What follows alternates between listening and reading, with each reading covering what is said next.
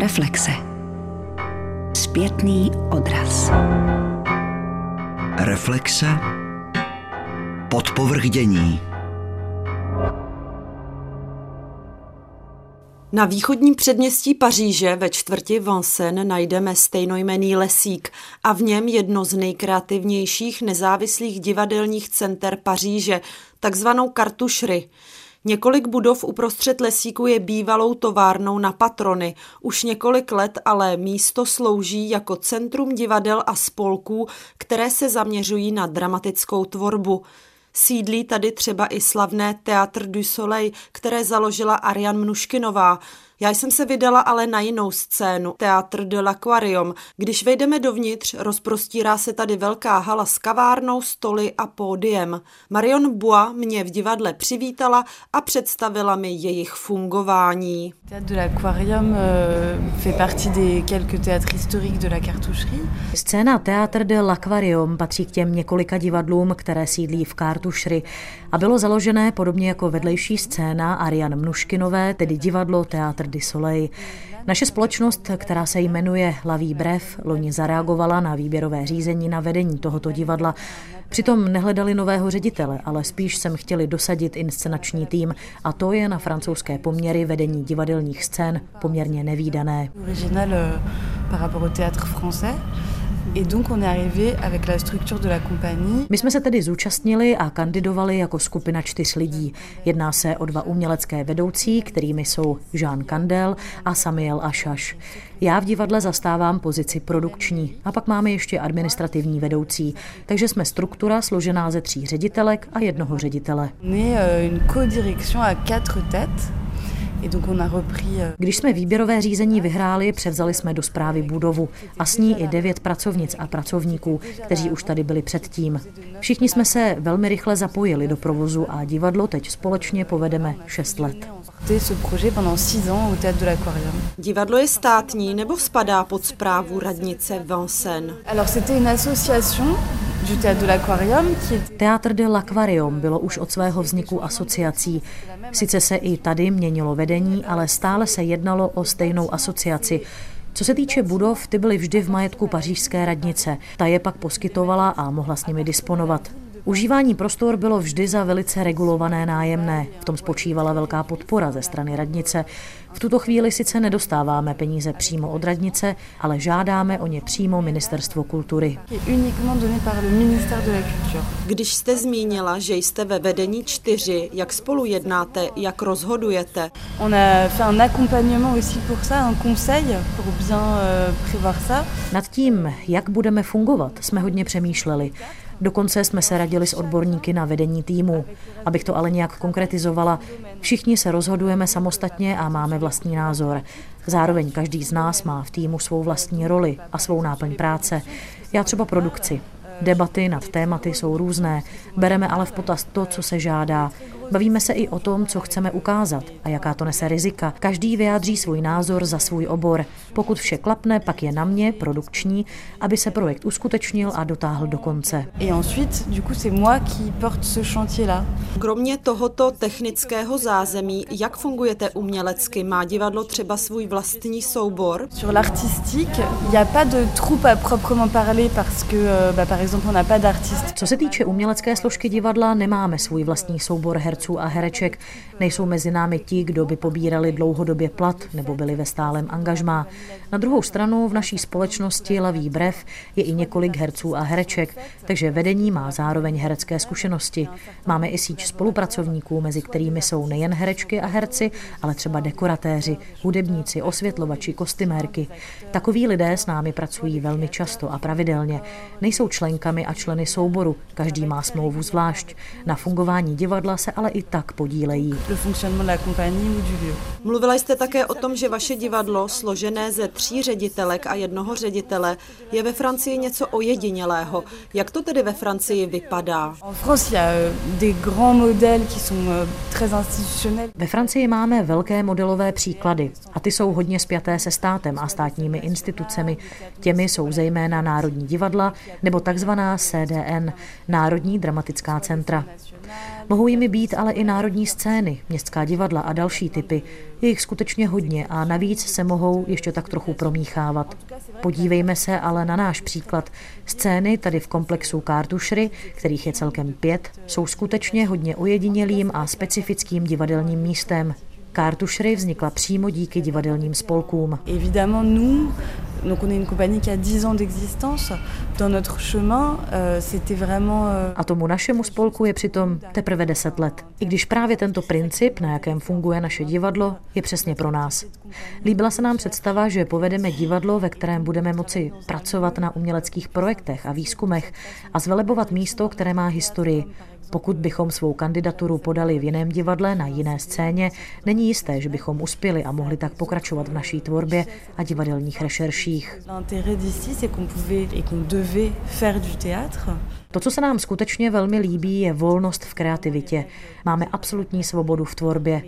Vytváříme tedy divadlo, komunikujeme s publikem i s umělci, kterým poskytujeme prostory, a to i těm z jiných souborů. Na druhou stranu naše finanční možnosti jsou velmi limitované. Samozřejmě se stává, že z finančních důvodů nemůžeme dělat vše, co mohou třeba na scénách, které jsou více institucionalizované.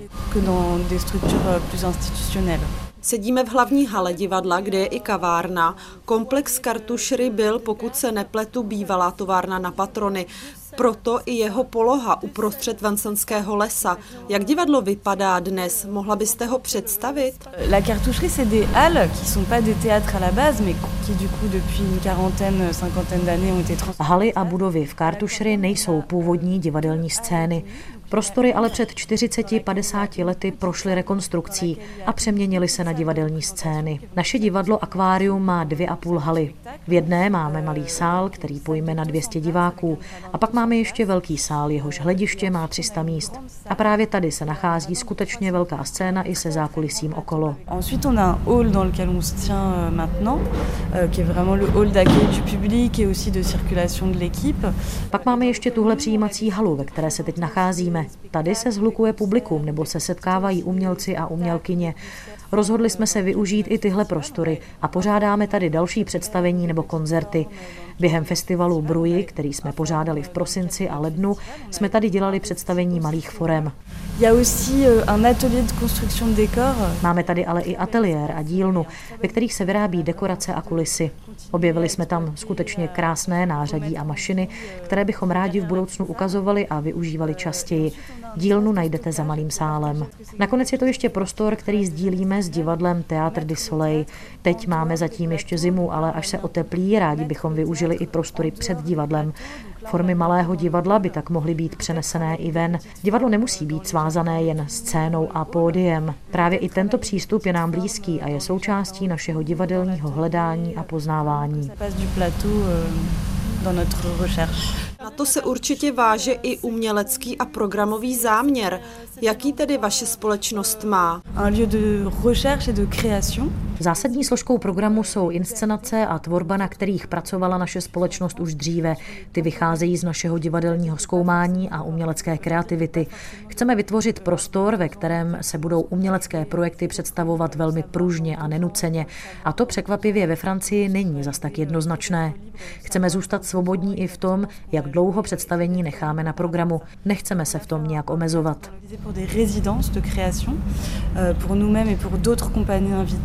Podstatě obě naše scény někdo neustále využívá. Není to jen naše společnost, ale i další soubory, které jsou u nás na umělecké rezidenci.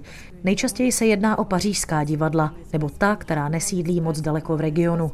Jak je vidno, divadelníci potřebují hodně prostoru ke zkoušení a my ten prostor máme. Můžeme ho nabídnout a chceme ho sdílet. Zajímají mě ty umělecké rezidence. Jak vypadá výběrové řízení? Kdo se ho může účastnit? Máte třeba nějaké preference nebo podmínky? Pour le moment, on a euh, construit le programme de résidence avec des candidatures spontanées. Rezidenti se k nám hlásili sami od sebe. Nemáme nějaké specifické podmínky nebo program. Ozvalo se nám skutečně velké množství hereckých společností. Ty nám zaslali své projekty, které jsme prostudovali a se všemi jsme se sešli. Náš přístup byl v podstatě velmi volný. Jedinou možnou podmínkou je propojení s hudbou. To nás zajímá o trochu více. Rádi vidíme, že společnostem skutečně pomáháme a že využívají prostory, které poskytujeme. Souborům sice zatím nemůžeme financovat jejich pobyt, mohou ale využít naše dílny a veškeré zázemí. Donc les compagnies qui viennent répéter ici peuvent travailler avec les costumes et peuvent partir avec les costumes en prêt pour leur spectacle. Máme například velkou šatnu s kostýmy, kterou jsme nechali opravit a předělat za pomoci jednoho místního uměleckého licea. Soubory, které u nás zkouší, mohou samozřejmě využít tuto velkou garderobu. Společnostem pomáháme i s komunikací, reklamou a dalším šířením mezi veřejnost. Je to ale i podpora administrativní, vždy se jim tady snažíme víc vstříc. Naše projekty chceme propojovat i s institucemi a takzvanými partnerskými strukturami. Mezi ně patří třeba CDN ve městě Lorient. Pak je to třeba výzkumná umělecká laboratoř nazvaná POP, která sídlí v Paříži. Spolupracujeme ale i s národní scénou na předměstí Paříže ve čtvrti Montrey. Právě tam se daří našim hudebně divadelním projektům. Máme i jednu spolupráci v Belgii s produkčním domem ve městě Gán, která se jmenuje Lot Music Theatre. S nimi připravujeme projekt propojení divadla s hudební projekcí. Chceme vytvořit i další spolupráci, vytvořit diskuse, kolokvia. Prostě tohle všechno je v plánu. Donc tout ça est aussi en train de se mettre en place. Nemůžu se nezeptat místo Kartušry. Je to prostor s významnou francouzskou divadelní historií, což určitě vnímá i vaše publikum. Il y a l'héritage du lieu qui participe de l'histoire du public d'ici. Après nous, on a aussi avec la compagnie un public. Máme tady určité dědictví, chci říct dědictví místa, a tak vlastně i diváků, kteří do Kartušry jezdí a sledují naši produkci. Na druhou stranu i naše společnost si vybudovala své obecenstvo a své věrné divačky a diváky. Takže věříme v takové promíchání těchto dvou světů a nesmím opomenout ani publikum, které sebou přivezou naše umělecké soubory na rezidenci. Všechno tohle je obohacující.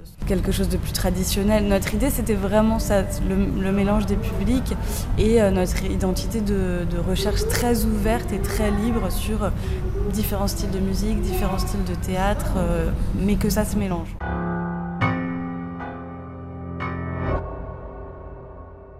Když jsem divadlo Théâtre de l'Aquarium před několika měsíci navštívila, měli na programu dvě inscenace, pod kterými byla podepsaná Jean Candel.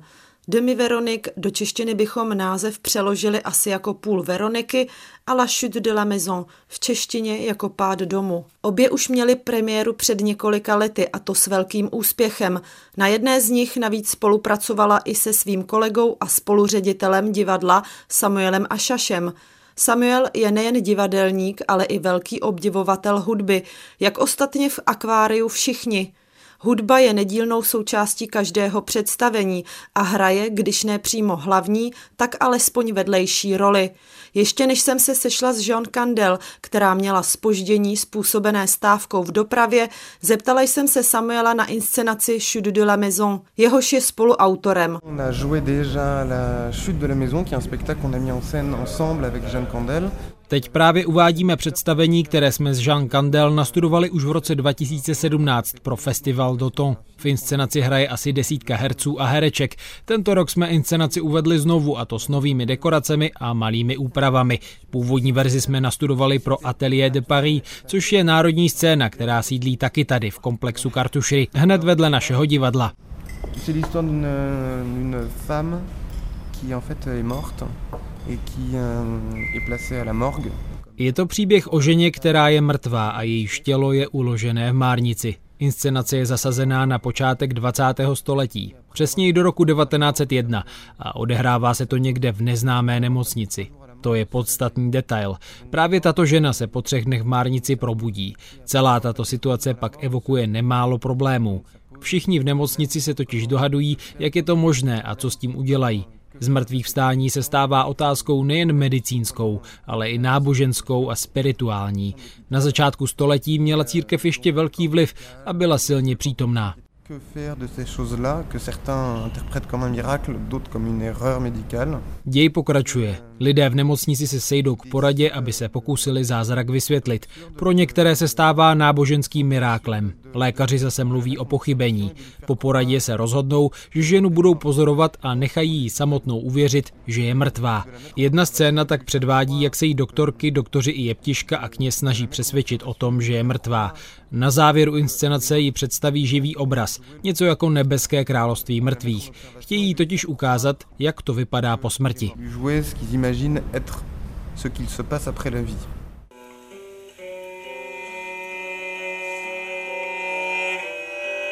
Co vás inspirovalo právě k téhle inscenaci? Téma je docela morbidní. Je tady smrt, černý humor a vše je v lékařském prostředí.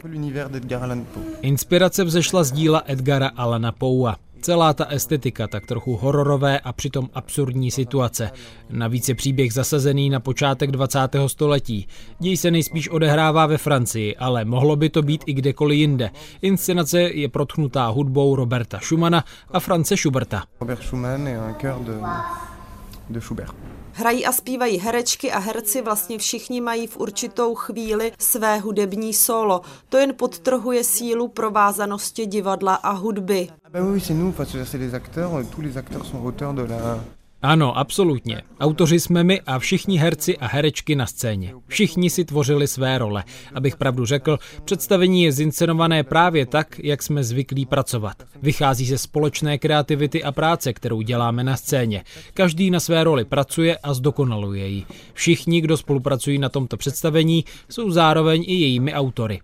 Vy osobně se věnujete i jinému druhu divadla, inscenacím pro děti. Nedávno jsem jedno takové viděla v divadle na předměstí Paříže v Montrey. Můžete tuhle inscenaci představit? Jmenuje se Chewing Gum Silence a hrají v něm tři muzikanti, kteří jsou zároveň i herci. Námět, a to nejen pro toto představení, ale v celém fungování naší společnosti Laví Brev, je společné fungování mezi divadlem a hudbou. Obě složky mají stejný význam. My se zaměřujeme na to, jaké prostředky můžeme vytvořit, aby spolu hudba i divadlo mohli pracovat. Jako bychom hledali hranici mezi formou divadla a formou hudby, nebo hledali prostor, kde na sebe obě formy reagují jedna na druhou. Hledáme, kde vzniká akce mezi nimi a nakonec chceme dojít až k tomu, jak poslouchat divadlo a sledovat hudbu.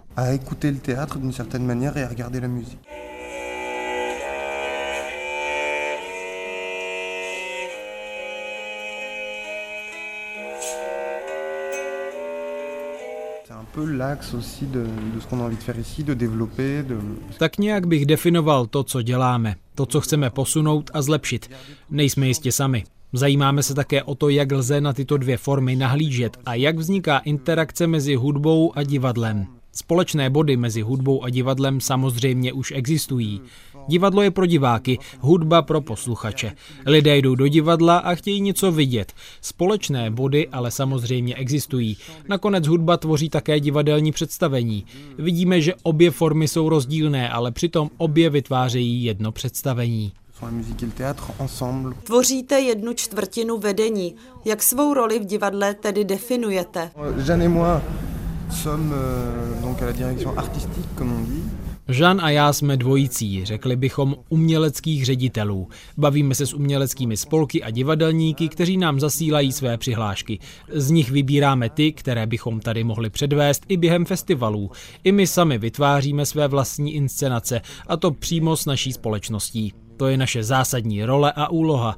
Pak je to ale i úloha více producentská. Bavíme se s lidmi, s publikem, snažíme se o to, aby se tady cítili dobře. I to máme na starosti. Všichni jsme takovým motorem divadla. On un peu les moteurs de ça. C'est comme ça qu'on s'organise à quatre.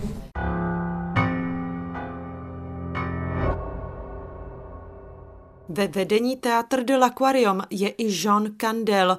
Patří mezi hlavní režisérky divadla a je i herečkou. Její autorské inscenace už zaznamenaly v minulosti velkého ohlasu nejen ve Francii. Kromě svých představení se ale věnuje i třeba režii opery. Tím byla před několika lety adaptace dětské opery Brundibar Hanse Krásy, jejíž libreto napsal Adolf Hofmeister. To nastudovala pro operu v Lyonu. S Jean Candel jsme se mimo jiné bavili právě o jejím zápalu pro divadelní umění. No, mais ce qui me passionne avant tout, je pense, c'est le, la recherche, en fait. Především je to vášeň pro zkoumání a energie, která plyne z tvorby na jevišti. Vše začalo, když jsem studovala herectví. Mým původním zaměřením byla herecká dráha. Až postupně jsem začala pracovat na své autorské tvorbě. Měla jsem pocit, že se mohu lépe vyjádřit, pokud povedu někoho jiného jako režisér amatérka, místo toho, abych hrála a interpretovala. Ce qui m'a vraiment mis le pied à l'étrier, je dirais, c'est de ma rencontre avec Arpad Schilling. Zásadní pak pro mě bylo setkání s maďarským hercem a režisérem Arpádem Schillingem, se kterým jsem měla možnost pracovat na konzervatoři. Naše spolupráce pokračovala a dokonce jsem s ním a mými spolužáky připravila další akce, workshopy a ateliéry. Jeli jsme i do Maďarska. Na základě těchto zkušeností jsem se pustila do vlastní práce. Nabila jsem dojmu, že teď už můžu připravit vlastní projekt. Jako by mi řekl, běž a dělej svoji práci.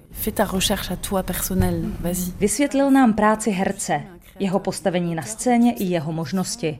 Herec není jen interpretem role, ale může se podílet na přípravě celé inscenace. Je to souhrný kreativec, který je autorem všeho kolem. Pracovali jsme s prostorem, vytvářeli kulisy i scénu. Jelikož jsme součástí scény, musíme s ní splynout. Na jevišti jsme subjektem i objektem. Sujet, objet, on est tout en fait. Byl to právě Arpad Schilling, kdo vás nasměroval k tomu, že jste následně založila svou vlastní společnost? J'ai eu envie de continuer après avec mes camarades euh, cette recherche et donc c'est là où je me suis vraiment mise à l'extérieur et on... S mými kamarády a kolegy jsme měli chuť pokračovat ve výzkumu našich divadelních možností. Herci jsou kreativci a umělci. Přirovnala bych to k tanci, kde figuruje choreograf a tanečník nebo tanečnice. Ti přinášejí první látku a je pak na choreografovi, aby ji zpracoval a dal jí nějakou formu. Na podobném principu chceme pracovat i my. Společné dílo vychází z nás všech. Při práci s mými kolegy herci neustále komunikujeme. Pokládám jim dotazy a snažím se tak v nich něco vyprovokovat. Mnohdy se jedná o otázky velmi osobní. Mluvím s nimi lidsky a chci, aby hledali odpovědi. Já sama si takové otázky pokládám a táži se, zda já sama bych na ně chtěla odpovědět zda jsou účelné a k něčemu směřují. A stává se, že herci nebo herečky někdy neví, jak odpovědět, nebo vám jako režisérce taková odpověď třeba nestačí? Ça arrive que y ait pas qu'il y ait des questions qui sont plus ou moins inspirantes. Ano, samozřejmě. Víte, mnohdy to má být takový startovací manévr, takový motor, který provokuje. Otázky nám mají dodat elán, abychom se dokopali k nějakému výkonu na scéně. Ale třeba v případě inscenace Pád domu je to trochu výjimka, protože jsme se zaměřili na jasně stanovenou naraci. Při přípravách jsme neměli tolik času a herců na scéně bylo hodně. Měli jsme jen měsíc na zkoušení a nemohli jsme jim tak dát mnoho času na přemýšlení. Řídili jsme se přesně podle scénáře. Hercům jsme představili, co budou hrát a pak jsme jim dali možnost improvizovat. Vše ale bylo v jasně daném schématu. On savait beaucoup de choses dès le début en fait.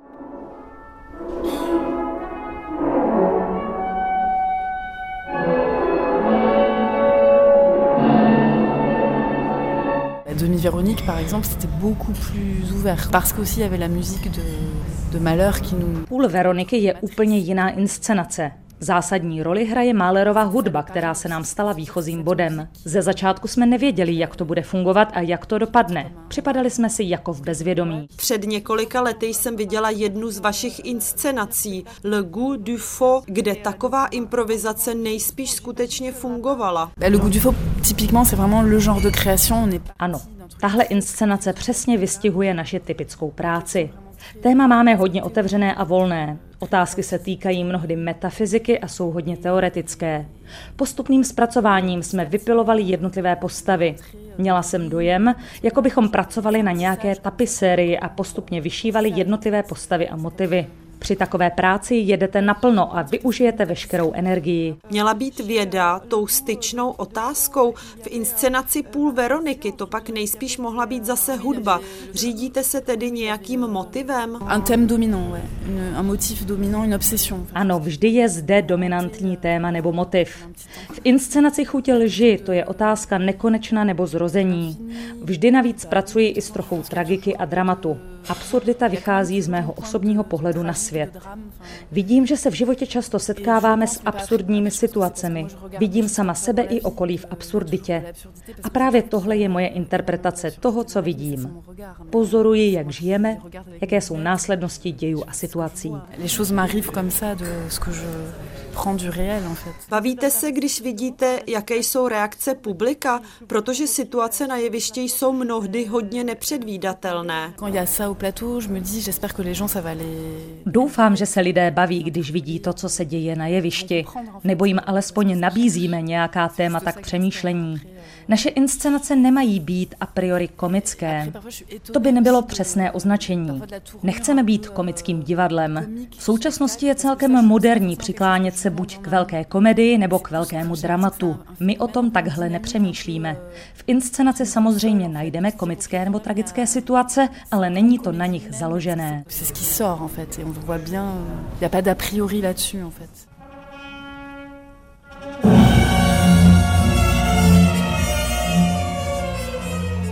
Inscenaci Půl Veroniky jsme některými scénami zaskočeni, třeba když si bezdůvodně převrátíte kbelík s vodou na hlavu. Bývá tedy záměr vyvolat moment šoku?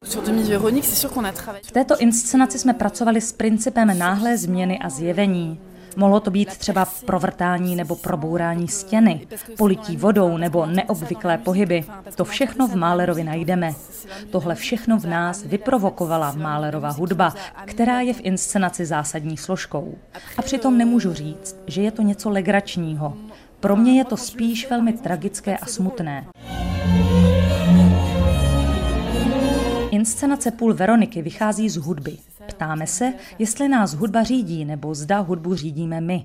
Z hudby totiž často cítíme jistou formu volnosti a samostatnosti. Jindy nás ale hudba pohltí a začne nás řídit.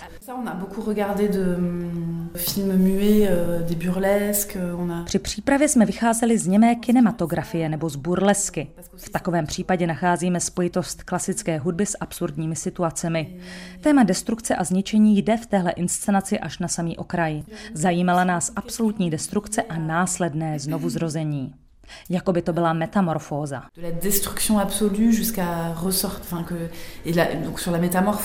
Snad v každé z vašich inscenací najdeme hudbu, zpěv, často i tanec. Zásadně ale právě hudba.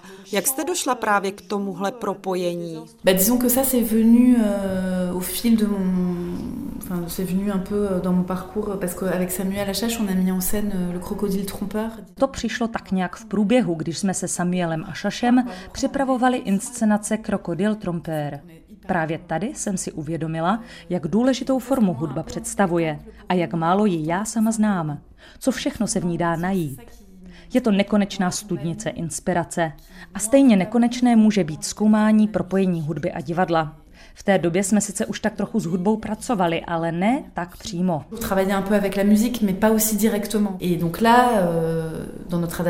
V téhle adaptaci jsme tak našli náš způsob, jak představit hudební divadlo, operu.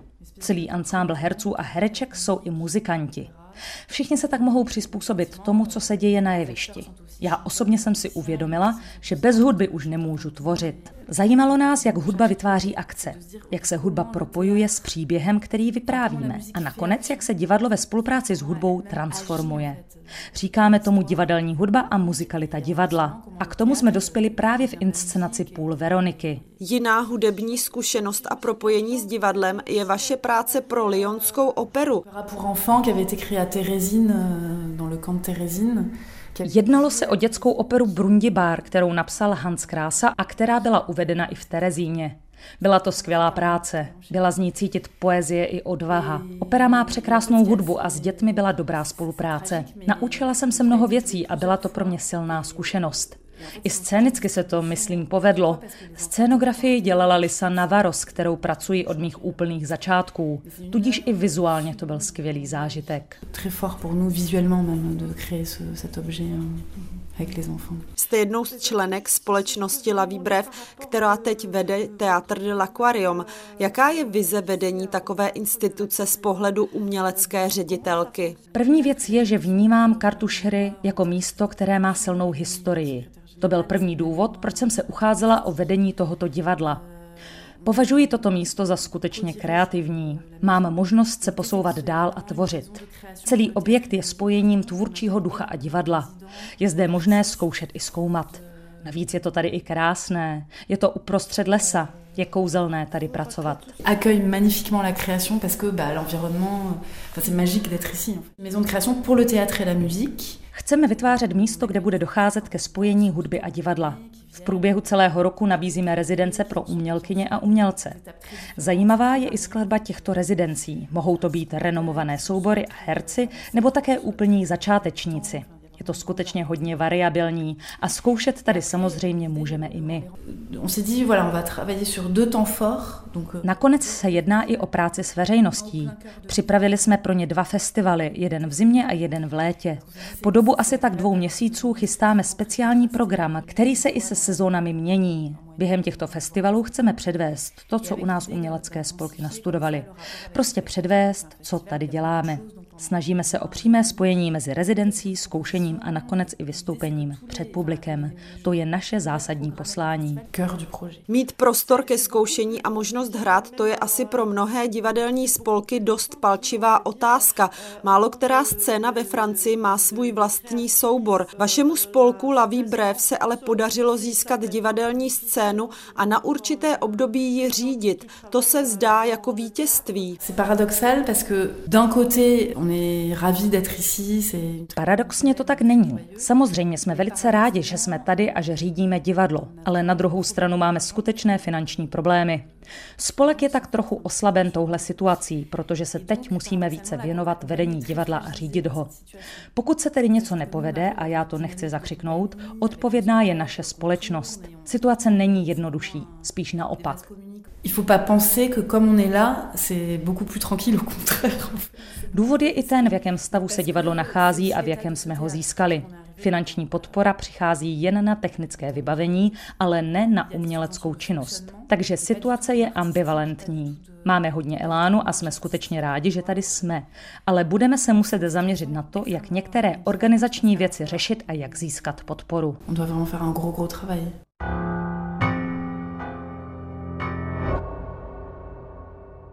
Jedním ze spolupracovníků Jean Candel v divadle Théâtre de l'Aquarium je i Lionel Dre. Ten s ní hraje i jednu ze tří postav v inscenaci Demi Veronik. Lionel je herec, ale i režisér, patří ke stejné generaci jako Jean Candel nebo Samuel Achaš. V divadle se představil i se svou autorskou inscenací Le Dimanche de Monsieur Désert, tedy Neděle pana Dezéra, kterou uvedl na letošním pařížském festivalu Doton.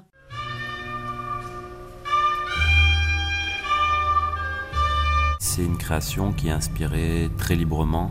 Inscenace se velmi volně inspiruje románem Neděle Žána Dezéra, kterou napsal Jean de la Ville de Mirmont, což byl jediný román tohoto autora.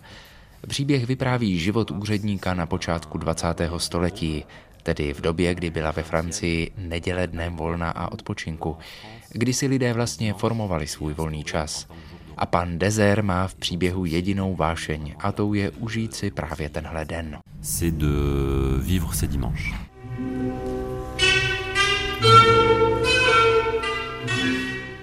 Moi, je suis parti de ça pour créer un spectacle où je suis tout seul. Rozhodl jsem se vytvořit představení, v kterém hraji jen já sám. Inspiraci jsem hledal v kinematografii, konkrétně v díle Žaka Tatyho nebo v díle Bastra Keatona. Chtěl jsem ukázat život člověka, který se zdá fádní, mdlý, ale možná to tak vůbec není, protože v jeho postavě vidíme něco z klauna. Jedná se tak o komedii? Mm, oui, je pense qu'on rigole. Je pense qu'on rigole bien. Après... Ano, myslím, že je to komedie a zasmějeme se. Na druhou stranu je ale pan Dezer smutným klaunem. A takového jsem ho chtěl i zosobnit a představit. Jedná se o formu, která se může proměňovat. Něco na způsob zmíněného Bastra Keatona nebo Charlieho Chaplina. Mix melancholie s tragédií. Grande mélancolie, déchéance, quoi. Myslím, že mým prvotním záměrem bylo předvést, jak můžeme pohlížet na někoho, jehož život se nám zdá bezvýznamný, řekl bych dutý nebo prázdný.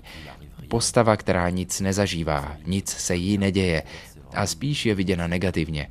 Román je z počátku 20. století. Já se časovým vymezením neřídím a může to být v jakémkoliv období. Jste hercem, autorem inscenací, režisérem. Jak byste zhodnotil současnou francouzskou dramatickou scénu? Mám k ní velice zdrženlivý postoj, vidím ji spíš negativně, protože divadelní scéna je velice rozpolcená. Nemůžu vám ji nijak konkrétně představit nebo popsat, protože to, co zde vzniká, je velice nesourodé. Aktuálně bych se k tomu nerad více vyjadřoval. Nenechám se odbít, protože tady sedíme v divadle, které má poměrně dobré renomé, nemyslíte? Là vous parlez vraiment du théâtre de l'aquarium ici. Oui, oui, oui bah parce qu'aussi historiquement ano, protože tohle divadlo má velkou historii. Je součástí Kartušerí, kde sídlí pět divadel a také taneční studio. Konkrétně tohle místo je jiné a združuje velký počet scén a uměleckých spolků. A k tomu všemu se přidává ještě divadelní historie tohoto místa. Co nebo kdo vás inspiruje? Nejčastěji mý přátelé, se kterými pracuji, a to třeba i tady v divadle, protože se všichni dobře známe. Mám dojem, že jde o určitou generaci, která pracuje spolu a která se vzájemně ovlivňuje a která navíc už nějakou dobu spolupracuje. La foudre qui s'abat et les flammes qui montent. V Teatr de l'Aquarium jste jedním z autorů inscenace Demi Veronik, tedy Půl Veroniky, kde hrajete jednu z hlavních rolí. Jak z vašeho pohledu tohle představení vznikalo? Ben, le point de départ pour Demi Veronique, c'était, il y en avait deux. D'une part, c'était euh, la musique de la cinquième symphonie de Mahler. Výchozí body byly dva. Prvním je hudba. Symfonie číslo 5 Gustava Mahlera. Mahlerovu hudbu jsme z Jean použili už v našem předchozím projektu, který jsme prezentovali ve městě Valence. Měli jsme chuť pracovat s jeho hudbou i v dalších inscenacích, tak jsme zvolili právě tuhle symfonii. Druhým výchozím bodem pak byl prostor. V inscenaci jsme chtěli pracovat jen na určitém vymezeném prostoru, a který bude navíc sestaven jen z černé barvy. Takové byly naše dva výchozí body, od nich jsme se odrazili ke konkrétní tvorbě. Tu jsme vytvářeli ve třech, kromě nás dvou ještě s Karolín Drašán a samozřejmě s celým souborem a týmem od světel přes zvuk až po veškeré technické zázemí.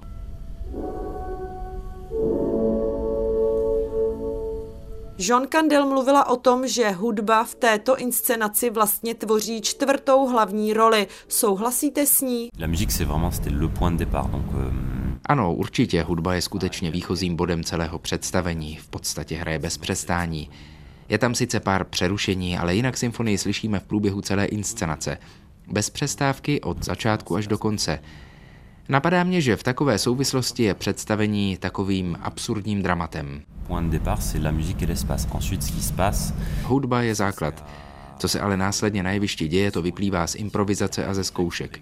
Reagujeme na hudbu a prostor. Při zkouškách jsme neměli žádný výchozí text nebo scénář. Můžu tak říct, že skutečnými autory jsme my a naše kreativita na scéně. Když říkám my, myslím tím celý tým, včetně techniků, protože i ti se podílejí na tom, co se děje na jevišti a jak bude příběh vyprávěný. Na začátku inscenace máte dlouhý monolog, který nás vtáhne do děje, je navíc vtipný, pak už je ale celé představení němé a sledujeme jen vaše reakce na hudbu. Euh, Důležité je vědět, že scénářem pro nás byla právě Mahlerova hudba. Na základě toho vytváříme příběh, který je ale jinak němý. Na začátku představení mluvím, pak už ale nikdo z nás nepromluví. Tím odkazujeme i k samotnému Mahlerovi. Totiž až do té doby Gustav Mahler skládal i pro hlasy. Symfonie číslo 5 bylo jeho první dílo bez hlasů a pouze instrumentální. Pro nás to tak byla zkouška, jak se vyjádřit bez hlasů a mluvit jen velice omezeně. Inscenace má jasně stanovená pravidla a je precizní. Přirovnal bych to k baletnímu představení a jasně dané choreografii. I tady můžeme hledat inspiraci v němém filmu a kinematografii. Je to velmi přesné a načasované představení, ve kterém na improvizaci není prostor. Jak vypadá režie takového představení, kde jste všichni tři na jednu stranu režiséry a všichni tři zároveň i herci? C'est Jeanne qui était au plateau, c'était nous qui était, enfin on regardait Caroline. V podstatě jednoduše, protože když jsem byl na scéně já s Karolin, pozorovala nás Jean. Když se to obměnilo, pozoroval a soustředil se na výkony zase někdo jiný. Vzájemně jsme se opravovali, doplňovali a doporučovali si různé reakce. Každý měl za úkol reagovat na Málerovu hudbu a ukázat, co s ním dělá a jaká ozvěna v každém z nás rezonuje. Quels échos produit la musique de Mahler chez chacun de nous Ça m'a évoqué beaucoup l'époque du cinéma muet. Ve mně Mahlerova hudba evokuje němý film. Vidím v ní rezonanci mezi černobílým a barevným obrazem. Je o hodně více barevná, než se zdá. Není zas tak černobílá. A myslím, že i takový byl náš záměr. Sur laquelle on s'est basé pour écrire le spectacle.